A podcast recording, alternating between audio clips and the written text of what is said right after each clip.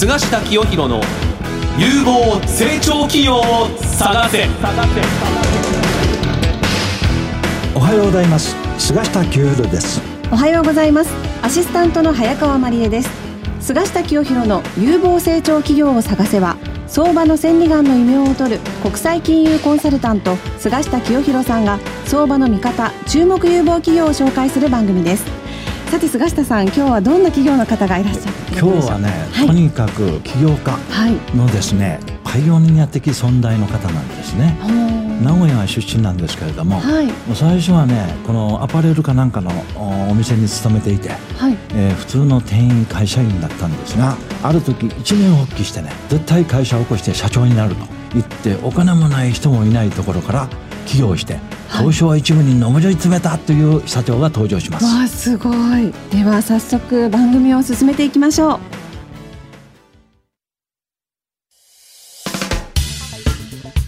お聞きの放送はラジオ日経です。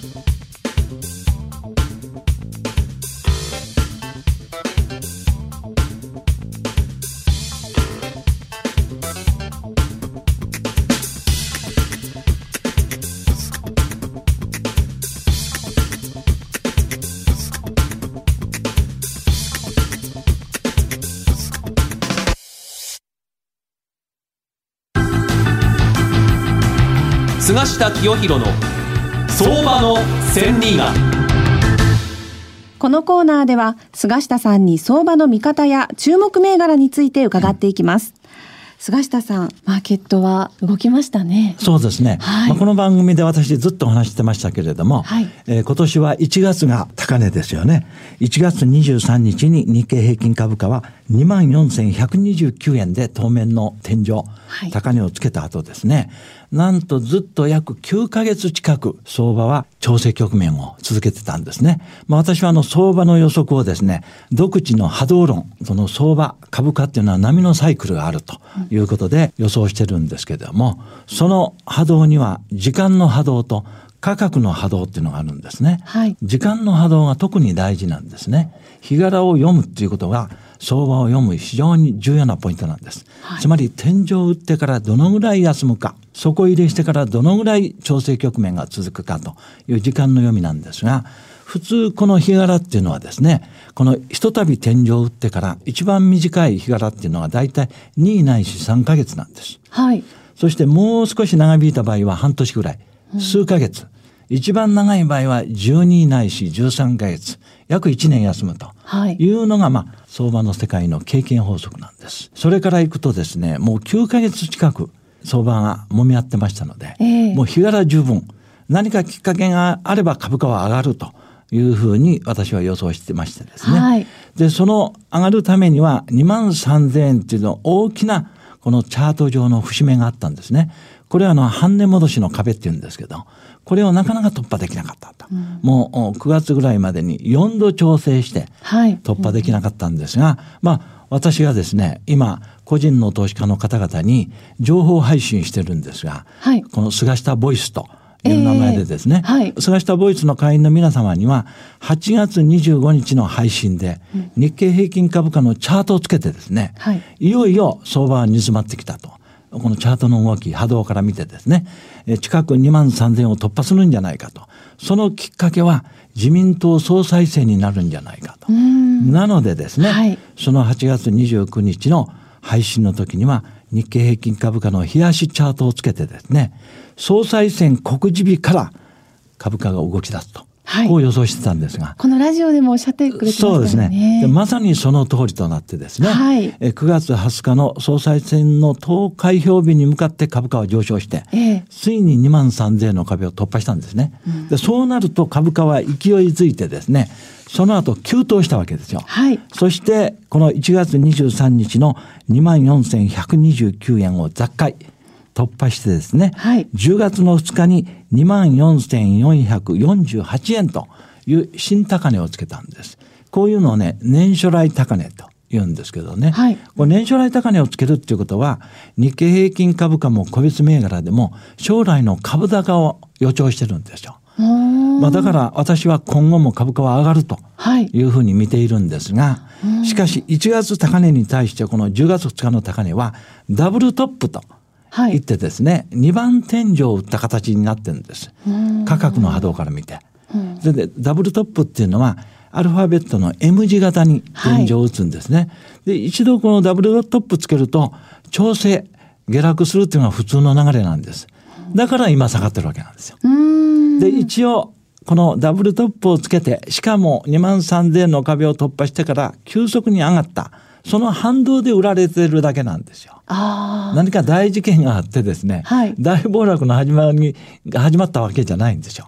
まあ、しかしこの世の中の人にこのなぜ下がったかをあの説明するためにですね、はい、今はアメリカの金利の急上昇。特にあの3%というのが危険ラインなどとウォール街で言われてたもんですから3%を突破すると株が下がるんじゃないかと思ってる人も多かったわけなんですよ。はい、それが直近ですね3%を突破したもんですから。3.23%というのを直近につけたところからですねウォール街でニューヨーク株が急落、はい、そして翌日の日本の株も暴落したんですけれども、うん。これはそのあくまで後付け後講釈だって金利の上昇なんてもう今年、えー、もう夏ぐらいからずっと始まってるわけですから、はい、この大きく下げた時の説明が必要なので、はい、そう言ってるだけで私はこの波動論から言って大きく上げて急速に上がった分今調整してるだけと。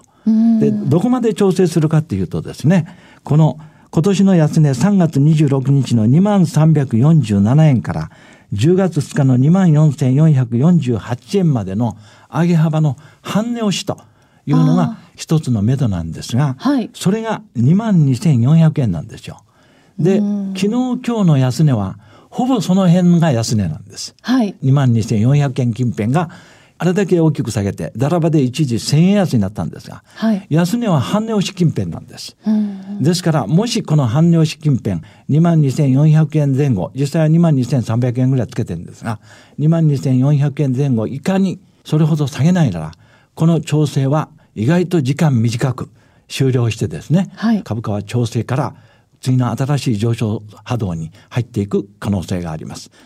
で、えそういうふうになるかどうかは特にですね10月12日の金曜日の夜のニューヨーク株がですね、はい、そろそろ下げ止まるかどうか、これによって、この今回の日本株の調整局面がですね、押し目がどのぐらい浅いか、時間は短いかで決まりますが、おそらく私は半値押しの2万2400円近辺で調整が終わってですね、はい、あと短い日柄で、この後、前から私が言ってますように、年末高に向かうんじゃないかと、こういうふうに予想しております。以上です。はい、ありがとうございます。続いては、菅下さんが選ぶ旬な企業にインタビューしていきます。インタビューの聞き手は辻アナウンサーです。菅下清弘の有望成長企業を探せ。本日のゲストは、証券コード2453東証一部、名称一部上場、ジャパンベストレスキューシステム株式会社代表取締役榊原信弘さんです。よろしくお願いいたします。よろしくお願いします。松井さんね、私もね、昔からこの榊原社長をよく存じ上げてるんですが、はい、本当に日本の起業家の走り、パイオニアというような存在なんですね。はい、まあ、あの、ゼロから新しい仕事を立ち上げて、東証一部まで上り詰めたというところなんですが、はい、今なおチャレンジ精神あふれてね、新しい事業を展開されてますので、今のジャパンベストレスキューシステムっていうのはどんなことをやってるのか、はい、まずはこの事業内容からお話しいただけますでしょうか。はい。大きく4つありまして、はい、4つある、はい。はい、まずあの駆けつけ事業といって、はい、まだ日本しかやってないんですけど、はい、日本の北海道から沖縄までの方たちの鍵をなくしてしまったとか、はい、水回りがのトラブルとか、はい、ガラスが割れたとか、はい。まあ、いろんなこうお困りごとが名古屋のコールセンターにお電話をいただいて、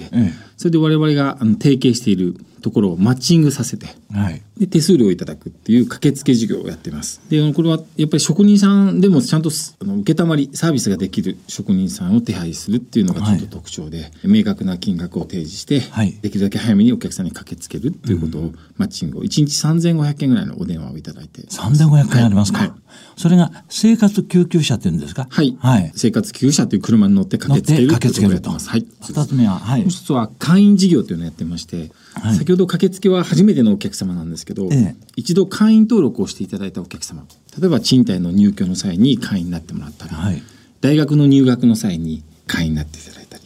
最初にお金をこう会費をいただいて、え、でサービスを、えー、無償で提供もしくは定額で提供しますっていうのが会員制度です。なるほど今270万人近くにもう今今期中の最後末にはなっているんですこれは個人との契約ですそうです。個人との契約です。じゃあ270万近い個人会員がすでにいるわけです、ね、はいそうですね。先ほど大学っておっしゃったですけど、はい、大学に入ったら、はい、その指定の例えば住居、はいアパート、マンションを紹介するとか、はい、そういう仕事ですよね。えっ、ー、と、まあ、紹介まではしないんですが、アパートに住まれた大学生さんだと、はい、あの、鍵とか水回りとかガラスとか、あなるほど。ちょっとストーカーにあったとか、なんかトラブルがあった時に全部受けたまりをあなるほど。あの、住んでからの、そうですね。いろんなトラブル発生、生活上の。生活ですね。はい。わ、かりました。はい。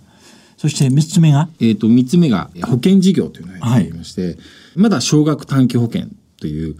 少額で1000万以内で短期、はい、2年以内の険を扱う、はい、事業なんですこれはあんまり知られてませんよね世間的に。そうですね。あの保険っていうとね生命保険とかね。生命保険損害保険今少額短期保険っていうのが今あります、うん、3種類あって、はい。うん、我々は少額短期保険の部類に属して、はい、少額短期保険ってどんな保険なんですか、はい、例えば賃貸に入居した時の、ね、え家財保険ですね、はい、2年間の入居者を守る保険。あなるほど、はい、あとは自転車の保険。もそうですね、はい、1年に1回更新をしていただくような自転車の保険とか。自転車が例えば盗難した時の保険とか。障害ですね、はい、人にご迷惑をああなるほど、はい、かけて賠償保険とか、自分の怪我、はい、で我々はそこに修理のメンテナンスをつけたりだとかちょっと特徴を持った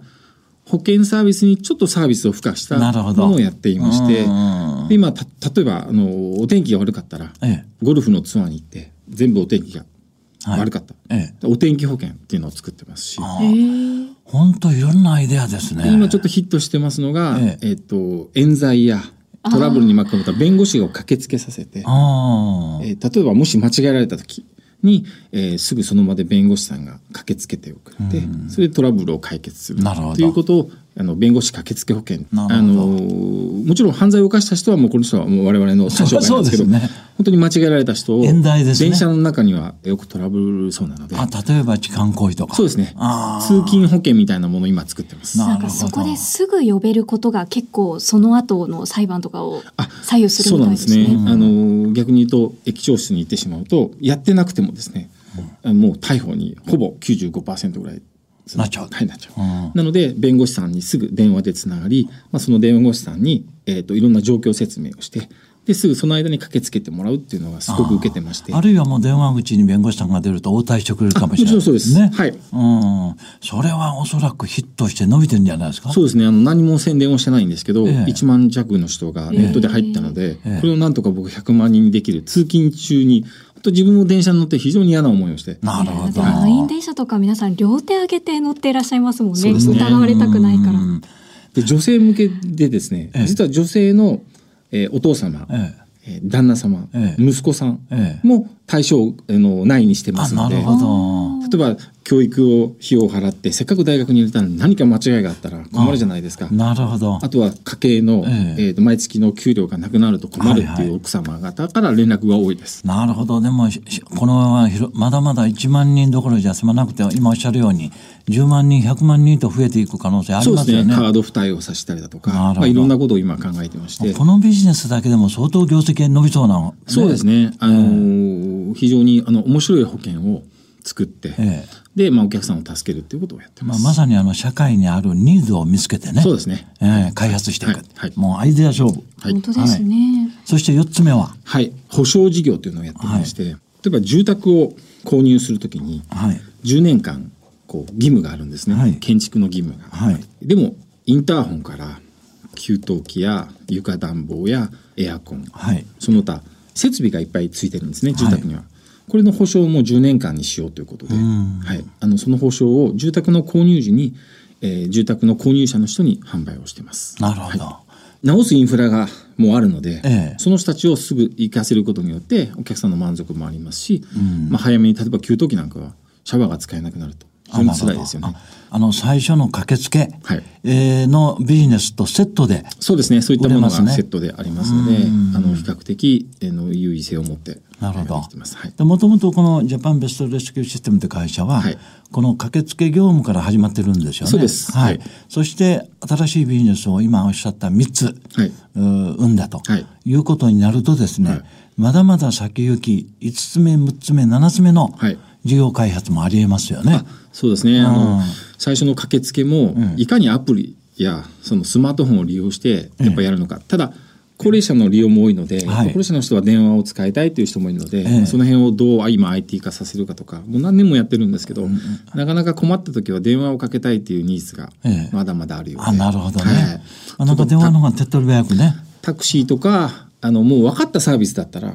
十分アプリで対応できるんですけど、はいはい、やっぱりちょっとまだ分からないサービスはお電話がちょっとまだ必要なので、まあ、そこをどんどん変えれるようにカメラで見積もりを取ったりだとか、えー、いろんなことをえー、もうコールコールセンターからスマホのアプリで全部対応できるようなサービスに切り替えていきたいわけですね。えー、それでそれに対する対応を AI 活用と。そうですね。ね。今それをこうなるともうね、はい、AI 産業になっちゃいます。人件費も削減できちゃいます、ね、そうですよね。あとあのやはりコールセンターはリスクヘッジで、まあ、ある程度こう離れたところに台風や地震だとかがやっぱ多くなると、はいはい、というのもあるので、そういうのも考えながら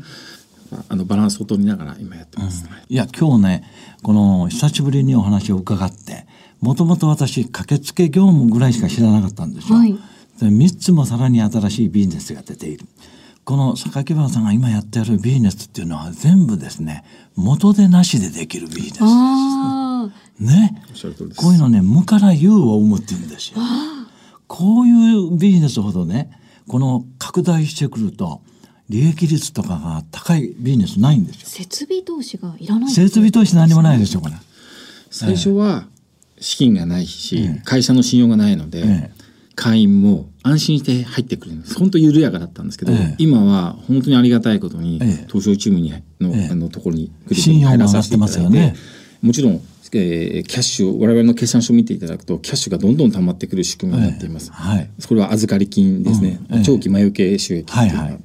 でそういうのがやっぱりしっかりあるとお客さんが安心して大企業さんが安心してお客さんを紹介してくるので、うん、非常にいいスパイラルにようやく入ったかなといったと。まああの好循環を呼びつつあるわけですよね。ね。はい、はい、なのでねもう本当に元手のいらないらないねアイデア勝負のビジネスなので業績はおそらく相当いいんじゃないかと思うんですが、はい、足元の業績、はい、今後の見通しはどんな感じですか？はい。平成30年9月期9月決算なので、はい。えー、まだ第3クォーター、はい、第3四半期の決算しか、はい、えー、出してないんですが、売上が88億円いってます。はい、経常利益は12億円です。はい、で、経常利益に関しては、えっ、ー、と、前期比プラス、えー、70%弱ぐらい。なってまして、ええ、あのやはり先ほど言われたように信用が高まると会員が増えるので、はいはい、そこに対してコストがある程度こう決められたコストで経営してますのでそうですよ、ね、そういう面では利益率が上がってくるといういくらあの利益が伸びてもね、はい、ボトムラインっていうか、はい、最低限のコスト変わらないですもんね。そうですね、えーでは、まあ、まだあの発表されてないんですが、はい、この9月期の業績予想っていうのは、すでに出しておられますか、はい、あのー、11月の中旬に正式な発表があるんですが、はい、今一応予定として、ええ、118億円の売上を、はい、えー、予測しております。はい、で、営業利益は12億3000万円。はい、経常利益は13億2000万円なんですが、ええもうあの第3クォーターで経常利益に関しては12億円を達成しておりますので、ええ、非常にあの環境がよまあいい状況で、はい、まあうまくいくとうまくいくと情報修正しそうなね勢い、はい、勢いですよね。はい、でこの通期でも経常利益がですね、はい、えー、プラス38.5%。はい。これも相当もう驚異的な、ね、伸びなんですよね。はい。先ほどおっしゃった4つの事業の中で特にどこが何が伸びてるんですか？はい。あのバランスよく伸びてるので非常に私も安心感があるんですけど。なるほど、はい。えーと、特に、えーと、会員事業と保険事業、はい。ね、保証事業、はい、これがバランスよくこう伸びております。なるほどね。はい、まあそれだけ業績がいいいいと。今後ですね、えー、株主さんに対して優遇策とかね、はい、同配とか、はい、えー、いろんなこともやれるんじゃないかと思いますが、はい、その辺はどんな見通しですか？はい、もう先月に発表させていただいたんですが、はい、えっ、と増配をさせていただいております。増配予定。はい。期末の配当金6円から1円増配にして、はい、えー、7円という形になっております。はい。はい、なるほど。今後ですね、中長期的に、はい、この最後にジャパンベストレスキューシステムという会社がですね、はい、目指すところね、はい、例えばこんな会社になりたいと、はい、高木村さんの目指す企業はどんな会社ですか、会員事業や保険事業や保証事業を見ていただくと分かるんですけど、やっぱりまあ、何か困ったことを、えー、解決できる金融商品金融のあの、まあ、顔しているとい。う状況です、はい、特にそ、損保なんかはそうですね、はい、えー、少額短期事業なんかはそうなんですけど、ええ、やっぱり一番世界的にも小さく、ええ、保険会社みたいなお金でもフォローするんですけど、サービスやお電話駆けつけをしたりしてもうトータル的なあなるほどね、はい、つまりあの保険を売るだけじゃないと、はい、ね。えー、保証安全を保証するだけじゃないと、はい、そういうあの保険や保証ビジネスに付随のあのサービスをどんどんつけていくそうですね。新しい、ね、もう新しいサービスをどんどんこう提供していく、保険会社と保険売るだけですからね、ね、その後はあのサービスないですからね、はい、でいろんなこの生活を快適に過ごせるようなサービスをつけていく、はい、しかも保険や保証に入っていただくことによってまあ安全確保と。そうですね。こういうことですよね、はい、まあ今の社会ってねまあ、簡単に言うとトラブル社会ですからね、ね、何が起こるかわからない、はい、自分の予想しないトラブルに巻き込まれたり、おっしゃる通りです。まあ、パワハラ保険とかセクハラ保険も作ってます。今っぽいですね、ありますね、やられた側、ええ、まあ、やってしまった。それがちょっとどうなのかっていうジャッジを会社側の弁護士ではなくて、はい。ちゃんとした第三者的な弁護士がジャッジをちょっとさせに行く駆けつけをしたりだとかなるほどね。考えてます、はい、ということになりますと、はい、今後ますますこの業績が上がって、まあ株価も上がるんじゃないかなとい。うふうに感じたところなんですが、はい、ぜひですね、はい、えこの分野で、はい、えー、ダントツの業績、はい、これを上げていただきたいと思います。今日本当にお忙しい中、ありがとうございました。ありがとうございました。本日のゲストは、証券コード2453、東証一部、名称一部上場、ジャパンベストレスキューシステム株式会社代表取締役、榊原信弘さんでした。お聞きの放送は、ラジオ日経です。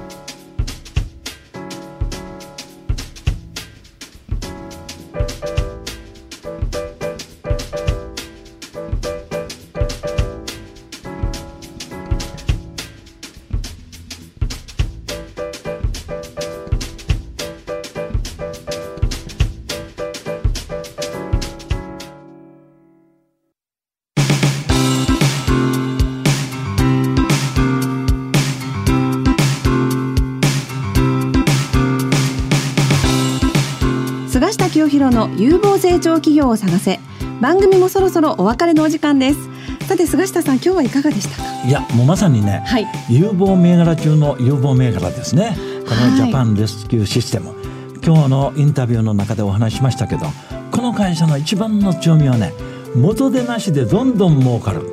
アイデアで業務を拡大している。もう今後の企業成長楽しみですね。はい次回の放送は11月6日8時35分からです。お楽しみに。